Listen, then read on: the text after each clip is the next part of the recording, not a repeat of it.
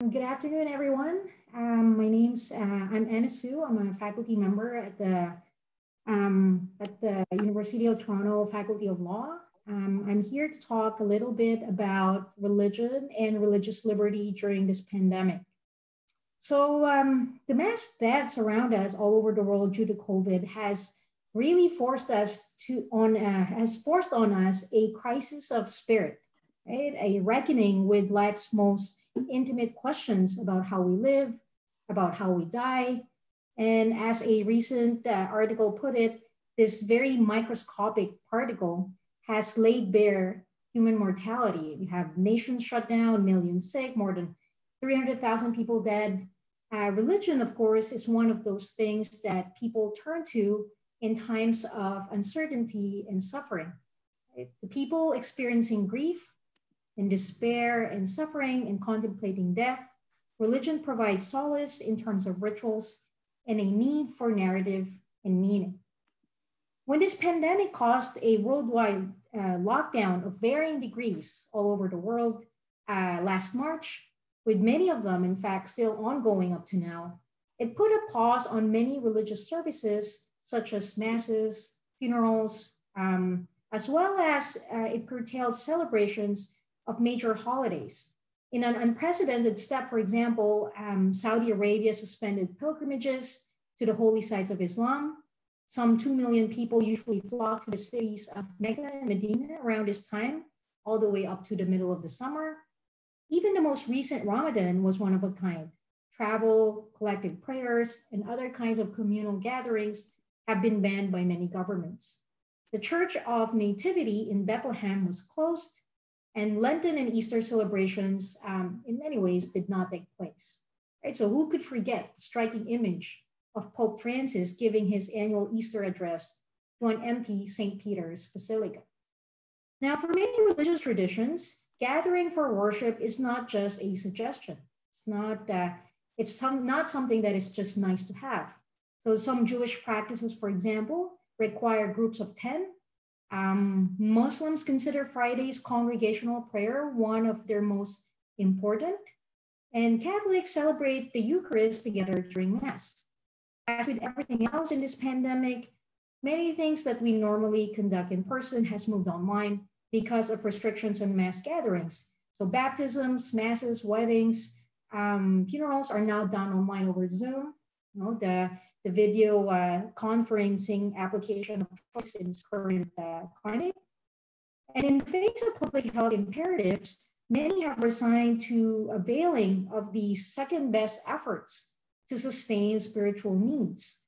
But in some jurisdictions, particularly in the United States, this new patchwork of state and local policies designed to flatten the curve and slow the spread of the coronavirus has now become another touchstone in a broader culture war.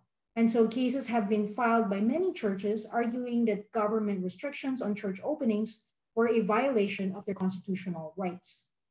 Now, there are two things that I want to focus on today. The first is I want to discuss one argument in these cases filed by churches in the US and in the United States and Europe. How do they hold, uh, how does this argument hold legally and politically, given what we have learned from public health experts?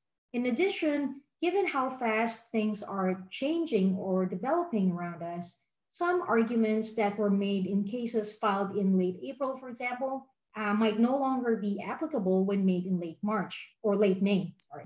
Indeed, this is one of the uh, arguments that were uh, that were being directed against a decision of the U.S. Supreme Court uh, issued last May 29. Uh, we'll get to that in a moment. Uh, secondly, I also want to talk about the issue of what happens going forward, right? What does this pandemic mean for how we turn to religion as a society? And how should our governments and public authorities facilitate that? The premise, of course, that is that we are not only creatures of material needs, but also spiritual beings. Now, I want you to consider the case that was filed by the South Bay United Pentecostal Church to stop the enforcement of a California executive order that places temporary restrictions that limit the attendance at places of worship to 25% of um, usually 25% of building capacity or a maximum number of 100 attendees. The church argued that the Constitution prohibits the state from continuing to restrict churches when it has allowed various businesses to open up uh, during uh, at this point in the pandemic. Um, in that opinion that was just issued last uh, about two weeks ago, Chief Justice uh, John Roberts of the US Supreme Court noted that the question of when restrictions on social activities could be lifted is a dynamic and fact-intensive matter subject to reasonable disagreement, and that the Constitution principally entrusts the safety and health of the people uh, to the politically accountable officials of the states to guard and protect. As such, given that similar restrictions apply to comparative or to comparable, I mean, secular gatherings such as concerts, movies, uh, movie showing, spectator sports, and theatrical performances, this is not a matter of disfavoring religion in violation of the Constitution or the free exercise clause of the First Amendment.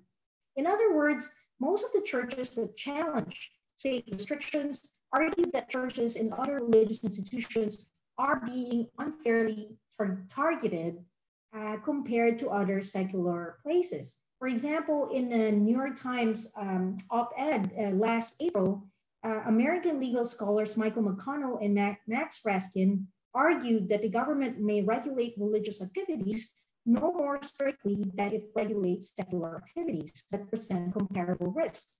If we can permit drive-through liquor stores or allow people inside liquor stores with reduced capacities, then so can we allow worship. Now, this is not just an American phenomenon, although most of the cases have been filed in the United States. In Europe, um, last, last month as well, a French court ordered the government to lift the ban on gatherings at places of worship as a measure to combat the spread of COVID, describing it as a disproportionate, uh, as a disproportionate infringement on a fundamental right. Now, the judge, the French judge in this case, uh, highlighted that the government authorized public gatherings of up to 10 people in other settings. Um, it highlighted that in compare, compared to the blanket ban um, on worship, and therefore this whole setup is uh, arbitrary and does not really address the objective of protecting public health. Now, I should just note that, of course, scientific evidence already makes clear that places of worship, like other places with mass gatherings, and people in close proximity to one another should limit these assemblies. Right? In Germany, 107 people, for example, were infected from a church service, even with social distancing measures in place. In South Korea, one gathering at a church sparked more than 5,000 cases. So because of the way that current religious worship services are conducted, for example, uh, choir singing, right? Choir singing is considered to be high risk, and therefore uh, going to church is not analogous to say going to banks or groceries where people often go to certain things, but they don't linger in the same place for very long. Uh, moreover, I should also note that while a number of churches in the United States have filed cases against restrictions, an even greater number of other religious places of worship has followed government shutdown orders. Nonetheless, I think it is worthy to look why there was such a debate around church closures, right? Well, religious liberty is a fun, fundamental constitutional right in many jurisdictions. A common theme across them is that these rights are often balanced against compelling public interests, of which securing public health is clearly one of them. Legal framework in these places are designed for this very purpose. For example, in the United States, if a church wants to challenge a shutdown order, there's a slight difference between um, if it's a federal or a state uh, shutdown order, but we'll leave that aside for now. The government that would need to meet this challenge by articulating a compelling interest and, and to show that the challenge measure would need to be narrowly tailored, right? And that it is in the, it is a, the least restrictive means towards achieving or accomplishing that interest. Now, while that is a high standard, that is clearly met in this case, right? Or at least in the initial stages of the pandemic, say late March, early April.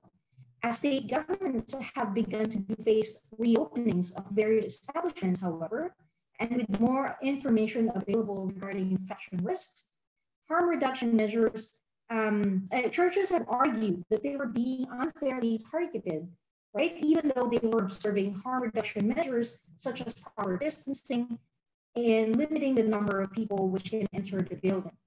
In a town in uh, southern Ontario in Canada, police tried to interrupt a drive-in uh, church service that were being done outdoors, even though there was no crowd and all the church members who showed up were uh, inside their vehicles.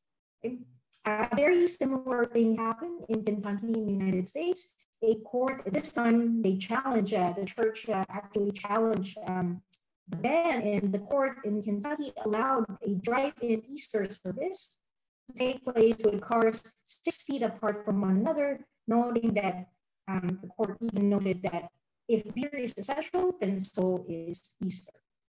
Now, the main question, of course, uh, the main question that, that emerges from these cases is, um, is one of equal treatment and sometimes selective enforcement. So last week, we've seen an eruption of anti-racism and anti-police brutality protests in many cities around the world. Right? In these protests, we've clearly seen people in very close proximity uh, with each other, sometimes with, but sometimes without masks. And with this picture in mind, it thus becomes harder to argue that church closures, that ongoing church closures and bans on congregational worship um, should continue. Moreover, bans in some senses are, uh, in certain contexts, are also somewhat subjective. New York, for example, the state of New York categorized collective worship as not essential. But as I mentioned earlier, as other establishments are allowed to open in the past few weeks, it is reasonable to expect churches to argue against this characterization. For some, it might be easier to argue that worship services can always be done online, and therefore physical gatherings might not be as essential as, say, going to the grocery. But who can, who's really, um, who can make that judgment? And uh, what counts as life-sustaining some might be different to another. Now, most of the lawsuits in the United States by the way, have been brought by churches with a non, with a so-called non-hierarchical structure. Right? So um, it's very easy, for example, for um, Catholic bishops to keep like individual church, churches or parishes in line with the decision of the hierarchy. Although Catholic churches have also been in the picture here. In late April in Italy, the Catholic Church um, accused the government, for example, of arbitrarily excluding masses from its reopening timetable. Just last week in Madison, Wisconsin, county officials came up with new restrictions on houses of worship, capping them at 50 people per service, regardless of the size of the building. Um, the Roman Catholic diocese in that same area argued that this would in effect allow malls and theaters to open with more people in it than say churches. And of course, I mean, between malls and churches, it might be um, a no-brainer for some people to say which one is more important. And so two days after complaints, county officials, um, I think this is as recent as June 5th, last Friday, county officials backed off from the new restrictions. Which brings me to my second point. Uh, what do we do now? The good news is that for thousands of years, soldiers, missionaries, have had to improvise their worship gatherings in these extraordinary times, right? Given our new reality, until at least um, a vaccine emerges, um, both governments and religious groups would have to reasonably accommodate each other and compromise. Some of these compromises are already happening. Priests, for example, have been given permission to give last rites, so-called last, uh, last rites to people dying in hospitals for as long as they wear the proper personal protective equipment. There should be no one size fits all solution when it comes to restrictions. And make no mistake about it, there has to be restrictions, but it's important to avoid conveying the impression that collective worship or congregational gathering is a luxury good only to be enjoyed during normal times, or one that can be relegated to online meetings. For many people, this kind of spiritual solidarity is so much more important uh, in these times of crisis and uncertainty, and public health can clearly go beyond physical health so as to encompass also emotional and spiritual well-being. Now, going forward, some religious communities have already modified their practices, such as putting services online. Churches have been open for private prayer. Restricted number of people are now allowed inside these churches. Sanitizers, for example, are now very commonplace. Um, you know, I did a bit a brief uh, survey um, at what some of the religious, uh, what some of these religious institutions have been doing at the moment. And one of the biggest uh, changes is that now you find sanitizers uh, at the entrance of churches and mosques. For Jewish uh, mikvahs or ritual baths in Toronto, for example, preparations have to be done at home. I mean, uh, some of the Jewish um, um, uh, some of the Jewish leaders have tried to uh, prescribe certain uh, best practices. So everyone has to come in with their own supplies in addition to these facilities being cleaned regularly. Drive-in religious services have also now been allowed in some provinces in Canada and um, in Australia. You know, even funerals are now being outdoors. So th these are some of the things that um, I think are going to be uh, part of uh, of um, what religious practice would look like in the COVID and even in the post-COVID uh, period after the vaccine. And as we adjust to this new normal, it's perhaps useful to think about what our ancestors did or what, you know, what our predecessors did during uh, a very similar time in history, and that's during the 1918 Spanish flu um, pandemic, right? Um, if you take a look at the newspaper clippings from that period, uh, it was so striking to me that what happened then were very much similar. I mean, striking or maybe depressing that what happened then were very much similar to debates and concerns that we're still having at the moment. So for example, there were reports of pastors discussing closing of churches, clergymen protesting against closures, and arguing that prayer was most necessary in this time against the flu, and that closures simply weakened the people's morale. Um, many churches also at, the, in, uh, at that time have canceled services because of public safety warnings a rector at an Episcopalian church complained, for, for instance, that churches were closed while pool halls were remained open, right? A Catholic priest um, even questioned why stores, saloons, markets were open while churches remained closed. All worship services were canceled in Boston, for example, for the entire month of September in 1918. In Detroit, Roman, the Roman Catholic bishop in, in that place pleaded for these bans to be lifted with restrictions like um, 45 minute services, shorter sermons, ejections for people, ejecting people from, from services uh, for people that were showing symptoms, and for those who are not wearing masks, or not wearing masks.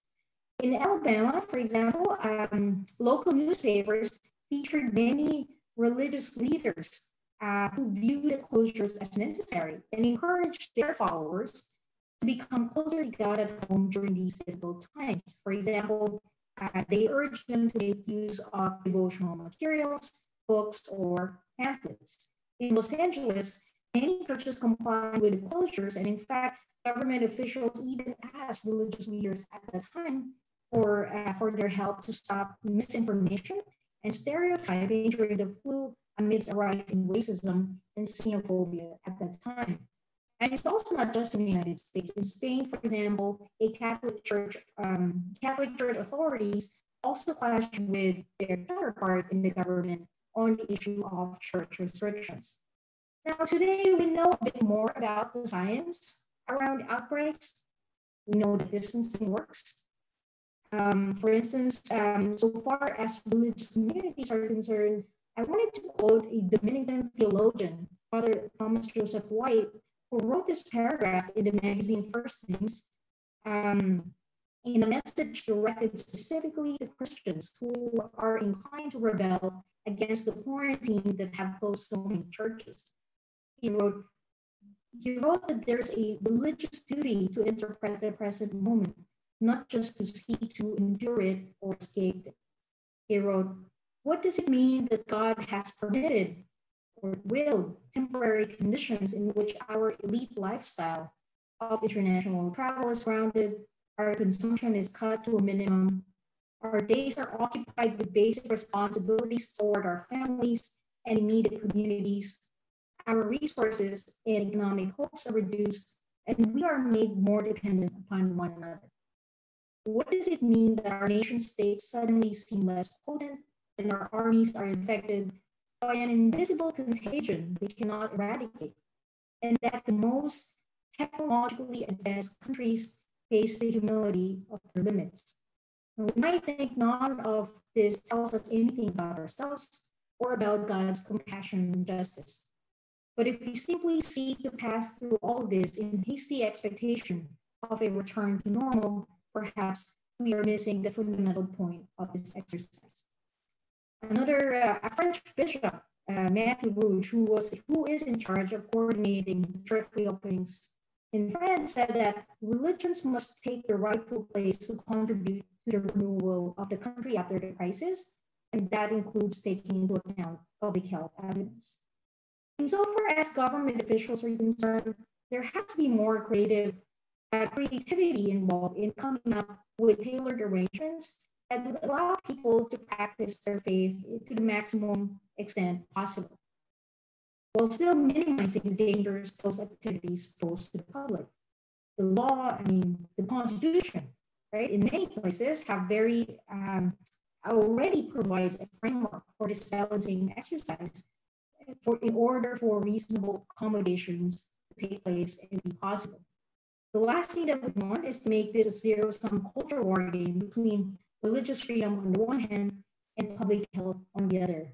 We need both more than ever for our respective societies renewal. So uh, thank you um, for um, thank you for uh, listening and uh, for um, um logging in to watch this presentation. And uh, I hope that if you have any questions, I'll be happy to uh, answer them in whatever format. And I hope learn something from, uh, this uh, very brief uh, presentation.